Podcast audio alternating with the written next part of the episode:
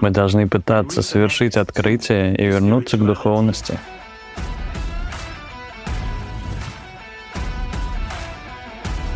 Наркоз не имеет никакого отношения к осознанности.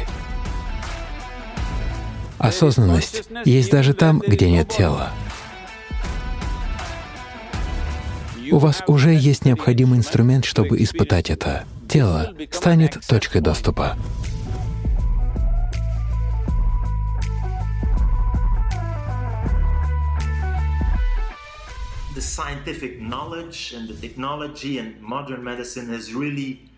Научные знания, технологии и современная медицина на самом деле значительно повысили среднюю продолжительность и качество нашей жизни.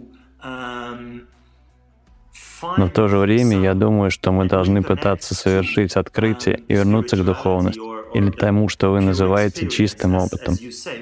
Вы согласны с тем, чтобы прийти к такому балансу? Это все равно, что есть мотомеханик, который хорошо разбирается в мотоциклах. Но вы попросите его починить компьютер. Он может взять отвертку и открыть корпус, но кроме этого он ничего о компьютере не знает. Именно так дело обстоит с объективными науками. Один плюс один всегда равно два. Объективность может работать только так. Вы не можете сказать, что один плюс один — это еще и одиннадцать, не говоря уже о миллионе. Вы не можете утверждать такое в силу природы объективности. А объективность — это порождение нашего интеллектуального процесса. Источником интеллектуального процесса является память. Махинации с памятью невозможны. Они приведут к путанице. Я помню, что это один и это один, и когда я объединяю их, я говорю, что это два. В основе этого, если я искажу память, то мой интеллект станет бесполезным. Интеллект управляет той стороной нашей жизни, которую мы, по сути, называем самосохранением. Для самосохранения интеллект жизненно необходим. Без него мы не можем существовать. Вы говорите о том, что жизнь улучшилась во многих отношениях, увеличилась продолжительность жизни. Нет. Качество нашей жизни нисколько не улучшилось. Повысился только уровень комфорта и удобств. И, конечно же, увеличилась продолжительность жизни. Все это, безусловно, относится к самосохранению, не так ли?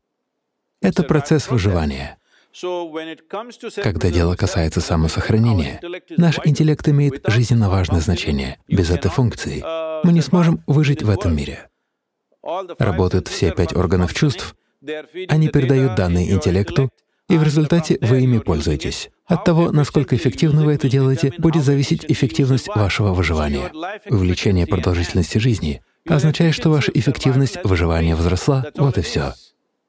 Вы более здоровы, чем люди в прошлом, хотя я так и не думаю. Но, допустим, так и есть. Это всего лишь означает, что ваш процесс выживания стал немного эффективнее. Это процесс выживания. Вы же говорите об осознанности. Дело в том, что понятие осознанности используется очень вольно. Если кто-то находится под наркозом, а потом приходит в себя, вы говорите, он снова осознает происходящее. Все, что вы делаете для проведения наркоза, не имеет никакого отношения к осознанности. Это имеет отношение к телу и его функциям. Вы отключаете некоторые проявления функций организма. Одна из них — это передача болевых ощущений, что особенно важно для тех, кому предстоит операция. Вы не хотите останавливать сердце пациента, не хотите останавливать его мозг, вы хотите прекратить передачу сигналов боли. Все, что нужно вырезать, вырежут. Все, что было не в порядке, будет исправлено. Некоторые органы, не являющиеся жизненно важными, будут удалены. Все это происходит, но при этом вы не чувствуете боли. Это не имеет ничего общего с утратой или обретением осознанности.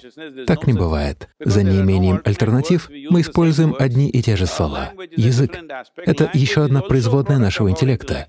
Поэтому он может оперировать только противоположностями.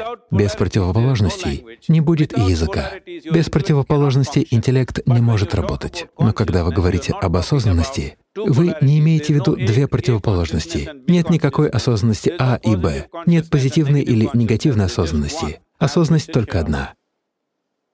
Это мое тело, это ваше тело. Это отчетливо установлено. Сейчас это так на сто процентов.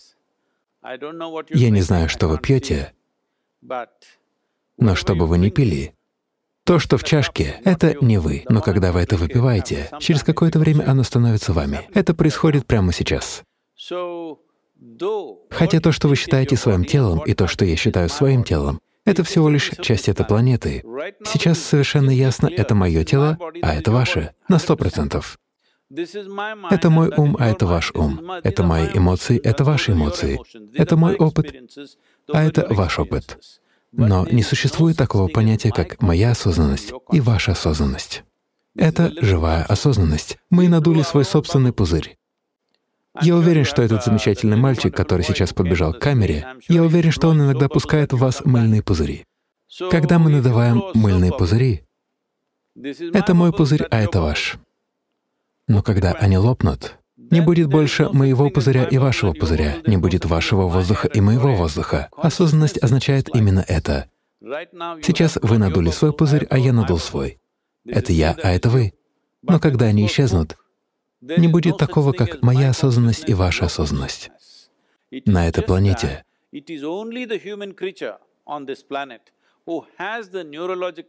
только человек обладает неврологическим потенциалом, и сложным механизмам, которые, если им это позволить, могут открыть доступ к этому измерению осознанности. Ни одно другое существо не способно получить к нему доступ. Это не значит, что в них нет осознанности. Без этого их жизненный процесс не состоялся бы.